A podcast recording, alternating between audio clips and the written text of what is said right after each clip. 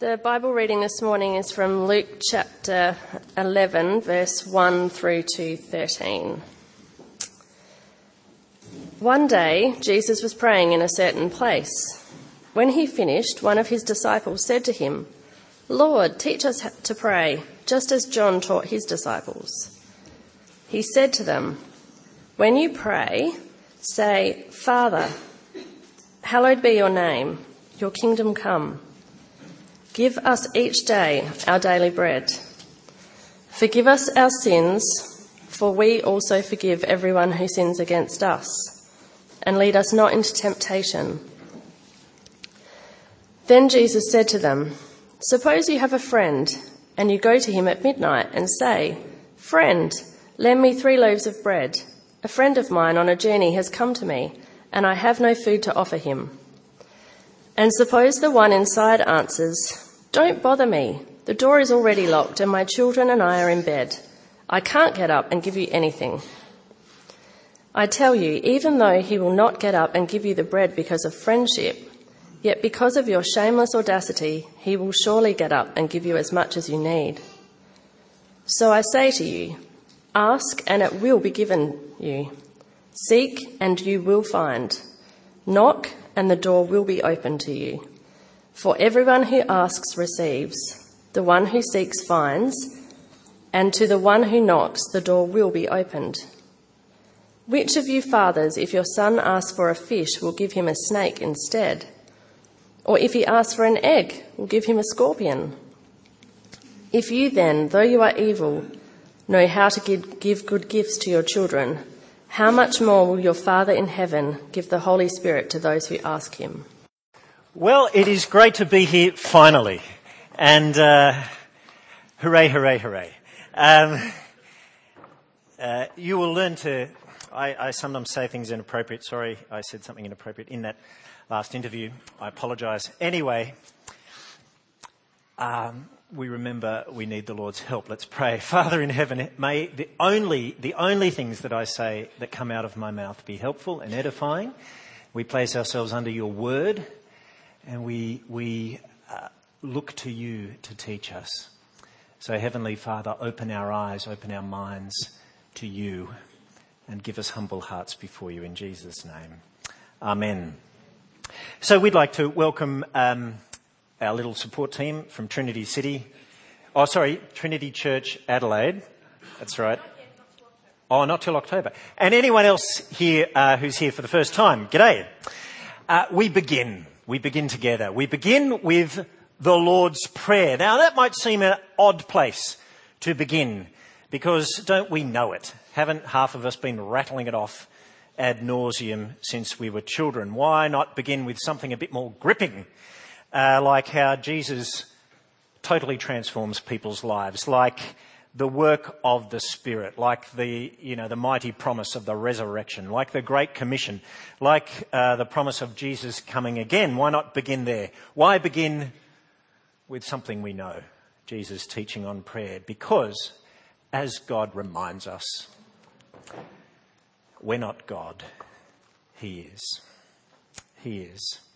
Which means anything that we do together in this next chapter of course, can only be done through Him. We are dependent upon Him. And also because we're beginning here because His heart, you see, for the hills is bigger than mine. It's bigger than yours. It's bigger than our collective hearts. His vision for what He will do through this church is bigger than ours. Whatever growth we will have will only come because God brings the growth. And so, how we begin is where we must. On our knees. Before Him, humble before Him, depending on Him, calling upon Him, on our knees and with our eyes open, our eyes open to His agenda, for His vision for the world, looking for Him to be at work amongst us. So we begin on our knees, which is why we need Jesus to teach us about prayer. Isn't it significant that of all the different areas of discipleship, the disciples asked for help in this area only? They knew it was their weak point. And Jesus' answer was a, well, this prayer that we rattle off. We think we know it well, but do we? Do we really? You rattle it off. Do you know what it means? Hallowed be your name. Is that praise of God or is it asking God for something? Your kingdom come. What's that mean in the Adelaide Hills? What do you mean when you pray that? Are we praying for Jesus' return or are we praying for something else? Your will be done on earth as it is in heaven. What's that really asking? Because isn't God's sovereign will always done? Because God is God. He is all powerful. And in what way is God's will done differently in heaven versus on earth? Maybe we don't know the Lord's Prayer as well as we thought. Maybe we need Jesus actually to teach us how to pray. The disciples saw Jesus pray. And when they saw him pray, they saw something, someone who prayed differently. Uh, his prayer wasn't all spontaneous. He was deliberate. From verse 1, Jesus would go to a specific place for the purpose of praying. But his prayers were effective. Uh, when Jesus prayed, things happened. Remember how the Spirit descended on Jesus like a dove at his baptism. The detail which we miss is that that happened when Jesus was praying. Uh, or remember when Jesus was transfigured on that mountain, his face changed and became like the sun, his clothes white like light. That happened when Jesus was praying. But the truly different aspect to Jesus praying was that he called God Father.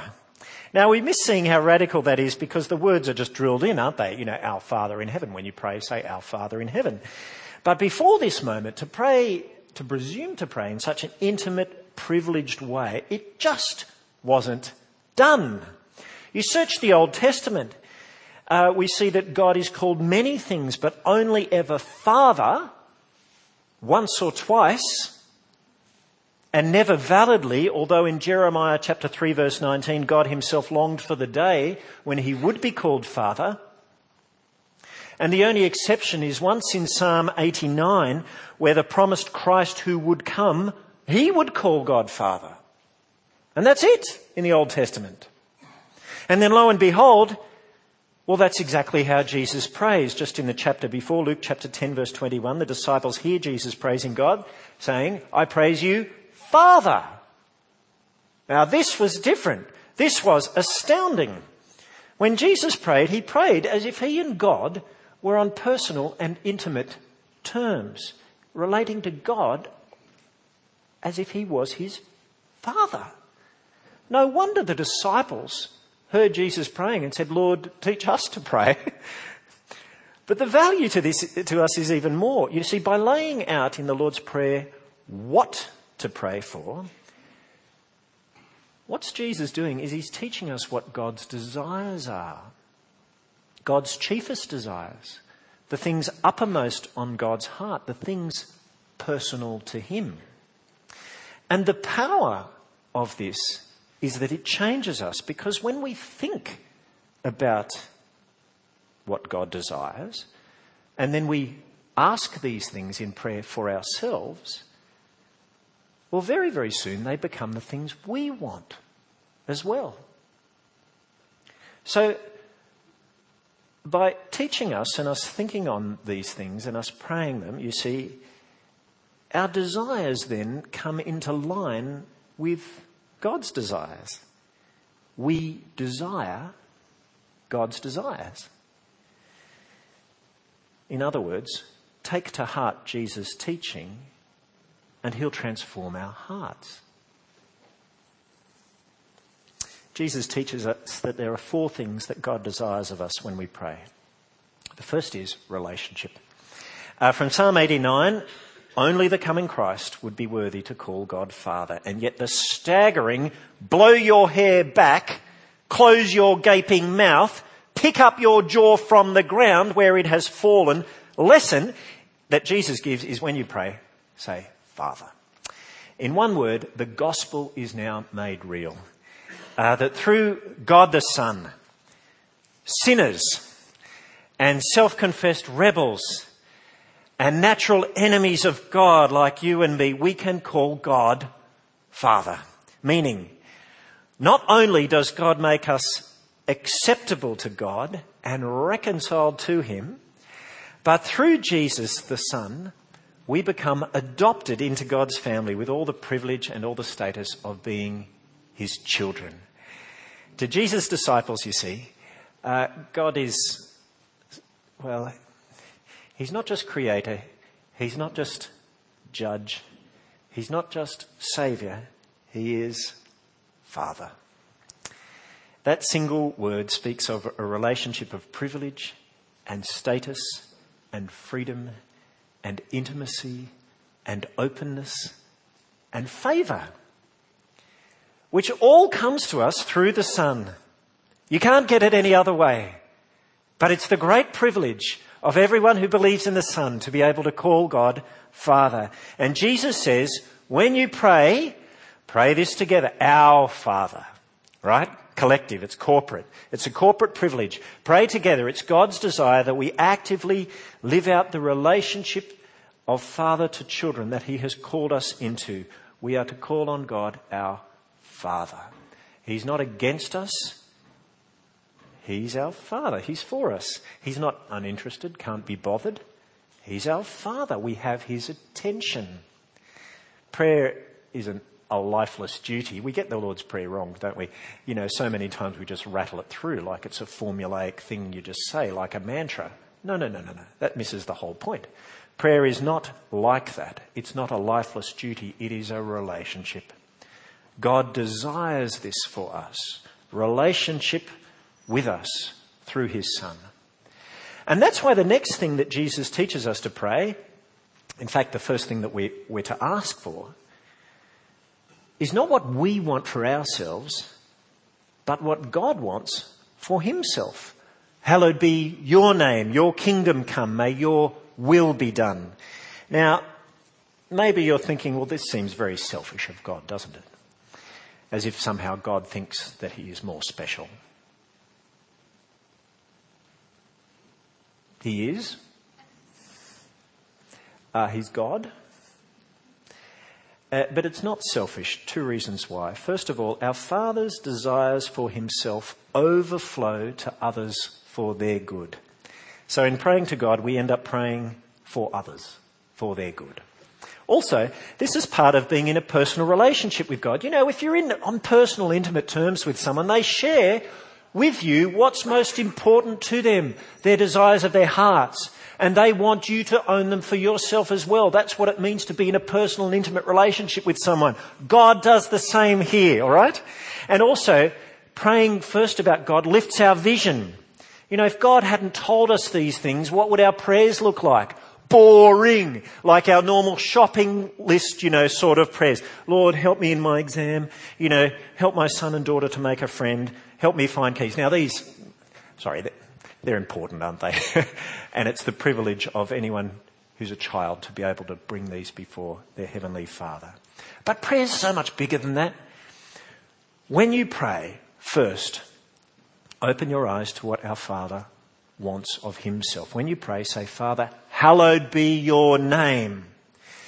Hallow, that's not a word we use now. It means sanctify. That's not a word we use now, which means set it apart as holy. Holy is not a word we use now. But it means, Lord, may your name, your reputation, your character be put aside as different, as set apart as significant, different.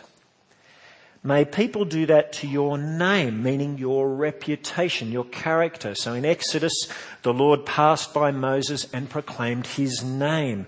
The Lord, the Lord, the compassionate and gracious God, slow to anger, abounding in love and faithfulness, maintaining love to thousands and forgiving wickedness, rebellion, and sin. So the name of God is his character, right? His reputation. Lord, may your name, may who you are, be set apart in people's hearts and honored by them. So that when people hear from you, they don't, you know, they don't curl their lip in disdain. They don't mentally change channels. They don't swear under their breath. No, when they hear of your name, They delight in who you are. They erupt in praise. That's what it means to, for God's name to be hallowed. You see what this is? This is a mission prayer, isn't it? Hallowed be your name. You can pray this prayer for the people in your school or your university or your workplace. You can pray it for people in your family. You can pray it for people in your suburb, and I hope you do. Lord, may the people of Aldgate or Bridgewater or Crafers or Nairne or Stirling marvel at you and set you apart in their hearts as someone worthy to be praised, as someone who is special. Father, may your name be hallowed. How does God hallow his name? Back in the time of the Exodus, the Lord hallowed his name by saving people out of slavery before all the nations and all their gods, doing it amazingly. So when Rahab the Canaanite heard of this, she hallowed God's name. She wanted to swap sides. Right? In Solomon's day, the Lord hallowed his name in the sight of the nations by making Solomon's kingdom the most prosperous one on earth and then dwelling with God's people in a temple that Solomon built. He only did it for them. So that when the Queen of Sheba heard about this, she packed up on her camels and she traveled a long way through the desert to check it out for herself and then she became a believer. Now, both in the Exodus and in the kingdom under Solomon, these are illustrations, if you like, to point us to how God hallows his name today. That is, through people coming to Christ, through being forgiven, through being saved from their sin. This is a greater exodus, right? Through God dwelling with us through His Spirit, giving us a new heart. That's a better temple. Through people coming into the kingdom of God, better than Solomon's, right? Under Christ the King. This is how God hallows his name today. That's what changes someone. Uh, so that they praise God when they, in their hearts when they hear his name instead of cursing him. That's how God hallows his name, and that's his chiefest desire. And God wants it to become ours. God desires that we desire this desire of his. And that we would come on our knees, eyes open, asking for this to happen. Father, hallowed be your name through this church, through us in the hills. And then your kingdom come. And yes, this is a prayer for the King of God's kingdom to return when every knee will bow before Jesus. Of course, this is praying for that, but it's more than that. It's a prayer for God to act now. That even now people would enthrone Christ in their hearts as their King. May your kingdom come in their lives. May they come under the rule of Christ, the loving rule. This, therefore, is a mission prayer. You think of the people in your street. Think of them, your neighbours whom you know by name. I think of the people in my street. May your kingdom come in Tooleby Avenue. May Joe and Chris and Kathy and Jamie and Melly and Lisa and Phil, may they enthrone Christ as their Lord and King. That's the prayer. And it's God's desire. And Jesus tells us to pray for it because God desires that we share his desire and ask him for it. We begin on our knees with our eyes open, eyes wider open still. May your will be done on earth as it is in heaven. Now this comes from Matthew's account, not Luke's account. It's a prayer that what our Father wants, His will, would increasingly be done on earth. On the wider scale, it's a prayer that God's plans, not the plans of the nations or world leaders, would prevail. God's sovereign will for the world. On the smaller scale, it's a prayer that God wants, what God wants would increasingly be done by us in our own lives. But of course, you know, praying that God's will would be done in our lives requires us to know God's will for us, doesn't it? Much of which is told in the Bible. So praying, may your will be done for ourselves is a prayer that we would increasingly obey what God says he wants of us, even if it's different to what we might naturally want. And so therefore it's a humble prayer. It's the prayer that Jesus himself prayed in Gethsemane, isn't it, on the night before he died? Father, if you are willing, take this cup from me, yet not what I will, but what you will. It's a prayer that in our lives, God would be God, not us. And we can gladly pray it because he's our Father and we trust him. Then comes the qualifier, may your will be done on earth as it is in heaven. And we wonder, well, how is God's will done differently in heaven versus on earth? And maybe we get confused about what we're asking. You know, on a few occasions in the Bible, the curtains of heaven are drawn back and we are given a window into what happens in heaven as we gather on earth. Job 1 and 2. Revelation 5 to 8. 1 Kings 22. When the curtains are drawn back, what do we see? It's like two, you know, two screens on your telly. You know, you see what's happening in heaven and what's happening on the ground. In heaven, God is always in charge. And the heavenly beings are all obedient to him, even Satan and the lying spirits. They cannot go beyond the limits that God grants. In heaven, God is always obeyed. So when we pray, may your will be done here on earth, just like it's done in heaven, it's a prayer that on earth people would become willingly obedient to God. It is therefore a prayer for conversion. But it's a prayer also that God would restrain the hand of evil. This is God's desire. He desires that we desire it as well. And that by coming to Him on our knees, eyes open, we help bring it about. These are God's desires for himself. Now, now we get to our own needs. Is there room within Jesus' teaching on prayer for this? Yes. Third point, Jesus teaches us that God desires us to express our dependence upon him. Give us today our daily bread. The literal sense of it is give us today the bread we need for tomorrow. Meaning this is a prayer we are meant to pray daily. Every day, we are dependent upon God. Every day, we are to ask Him to supply our needs.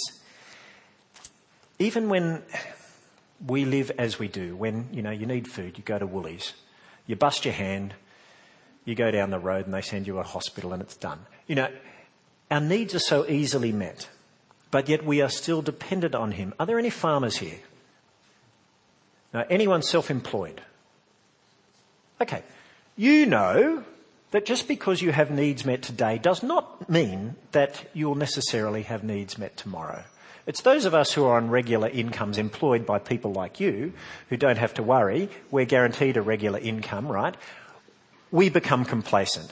But you know, you know that uh, nothing's for certain, all right? Um, things happen. An accident, a redundancy, a gas pipeline explosion, a tornado in the mid north which wipes out South Australia's power supply. Our needs can be so quickly cut off, can't they? But God is over the supply chain. In the end, He supplies our needs. Pray with dependence. God desires we do. He desires we play in relationship. He desires we pray His desires for Himself. He desires we pray with dependence upon Him. And finally, He desires that when we pray, we fight the good fight. The last three lines of the Lord's Prayer forgive us our sins, lead us not into temptation, deliver us from evil. They all presume that we are in ongoing spiritual warfare and that the way we fight is through prayer. When Jesus says, when you pray, say, forgive us our sins, for we also forgive everyone who sins against us, he tells us that our ongoing spiritual needs are to confess our sins and our ongoing spiritual needs are to forgive other people because other people will sin against us. So that's what we need to do. And he tells us that our ongoing spiritual threats are not to confess our sins and not to forgive other people. We think, hang on, why do I need to keep confessing my sins? Aren't, if I'm a follower of Jesus, aren't I already forgiven? That's true. It's not as if you're going to miss out on heaven if there's, you know, you die and there's one sin that's been un- unconfessed. But forgiveness brings us into a relationship with our Heavenly Father. And it's always right to live openly and honestly before the Lord. So if you've never come clean with God, your first spiritual need and your greatest one remains to come clean with Him and ask His forgiveness.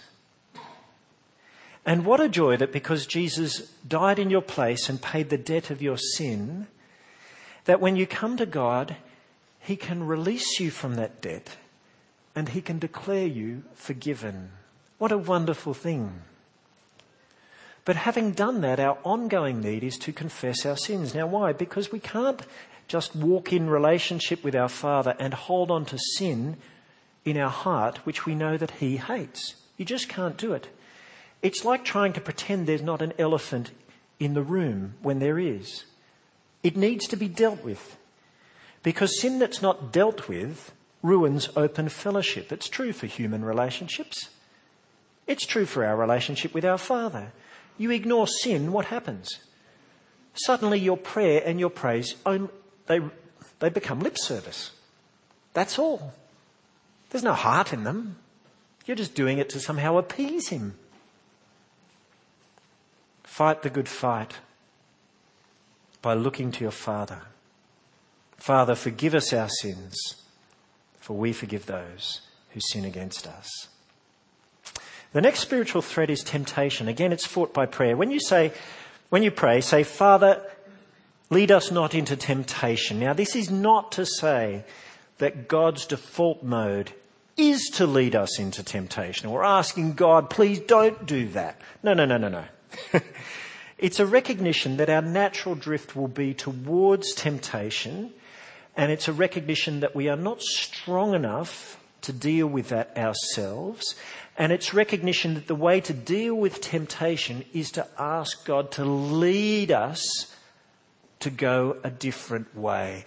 Lead us not that lead us not into temptation. Take us in a different direction. Now, if you have ever prayed like this at the moment of temptation, you will know that having prayed, it is impossible to give yourself to an indulgent sin if you've prayed for help in this because somehow something changes inside. The temptation is still there, but it loses its power. It's like a balloon that's kind of run out of air and it's gone all floppy and then drops to the ground. Because our desire, you see, is when you pray this, you realize actually what I really want is not to live like that. I want you to lead me. And that's your greater desire. Hebrews chapter 4 exhorts us to approach the throne of grace with confidence that we may receive mercy and find grace to help us in our time of need. We fight temptation with prayer. The final spiritual threat is evil. Lead us not into temptation, but deliver us from evil. Literally, it's the evil, deliver us from the evil, which may sound like evil acts, like suicide bombings. But most likely, it's deliver us from the evil one behind those attacks and our temptations. Deliver us from the evil one behind our temptations. That is, Satan. He is the one who will try to cause us to stumble. He's the one who will try and cause us to deny Christ and forget God and sin against God and wound our conscience. Jesus is teaching us we cannot fight him by ourselves. The way we fight him is through prayer by calling on God our Father because he is the one who has acted to save us. He sent his son to pay the price to redeem us out of Satan's kingdom. He sent his son to bind up Satan and to take away his power of accusing us. And he rose his son to life again and lifted him to heaven to have an ongoing ministry to us as our high priest to help us in our time of trial. Right? This is how we begin. On our knees, eyes open, praying in relationship, desiring God's desires for Himself, praying dependently, and fighting the good fight. Now, you know, if we naively had thought that prayer was just praying for our physical needs, then we'd have been blind to the first three things Jesus had us pray for. Hallowed be your name, your kingdom come, your will be done. And also the last three.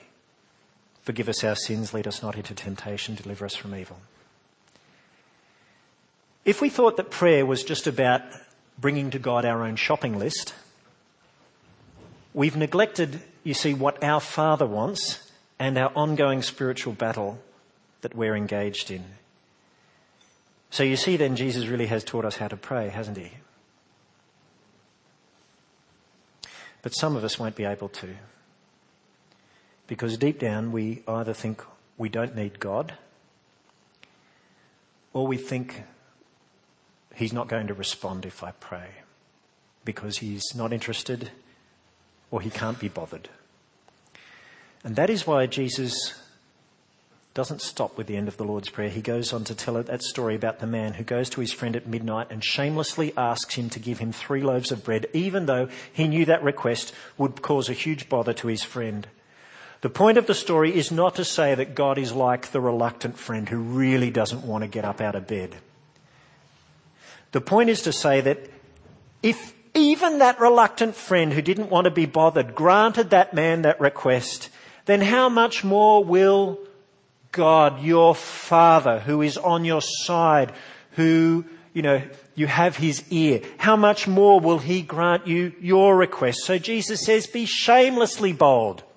Pray expecting God to respond. Ask, it will be given to you. Seek, you shall find. Knock, the door shall be open to you. And given the requests, of course, which the Son has just taught us to pray in the Lord's Prayer, when we ask for those things, God's chiefest desires, then He will give you what you ask for. He'll even give His Spirit to those who ask Him. He's not cruel. The Son says the Father will give us His Spirit, He will give us Himself. And that's why we should pray together. Because what makes us a church and not a club is God. He is our God. We are His people. And we long for what He wants. And we're dependent upon Him. And we need Him to help us to fight the good fight, not each other, so that God would build His kingdom amongst us. We must begin on our knees. And I'm proposing that we do. Maybe not literally on our knees where I'm thinking of. Stirling Oval, in two Sundays' time, in the afternoon. We've booked it. We'll be meeting for prayer. We're beginning outside of this building, so we remember that we have a role to the hills. We do not pray just for ourselves. We pray for all those whom God has a heart for. Amen. Amen.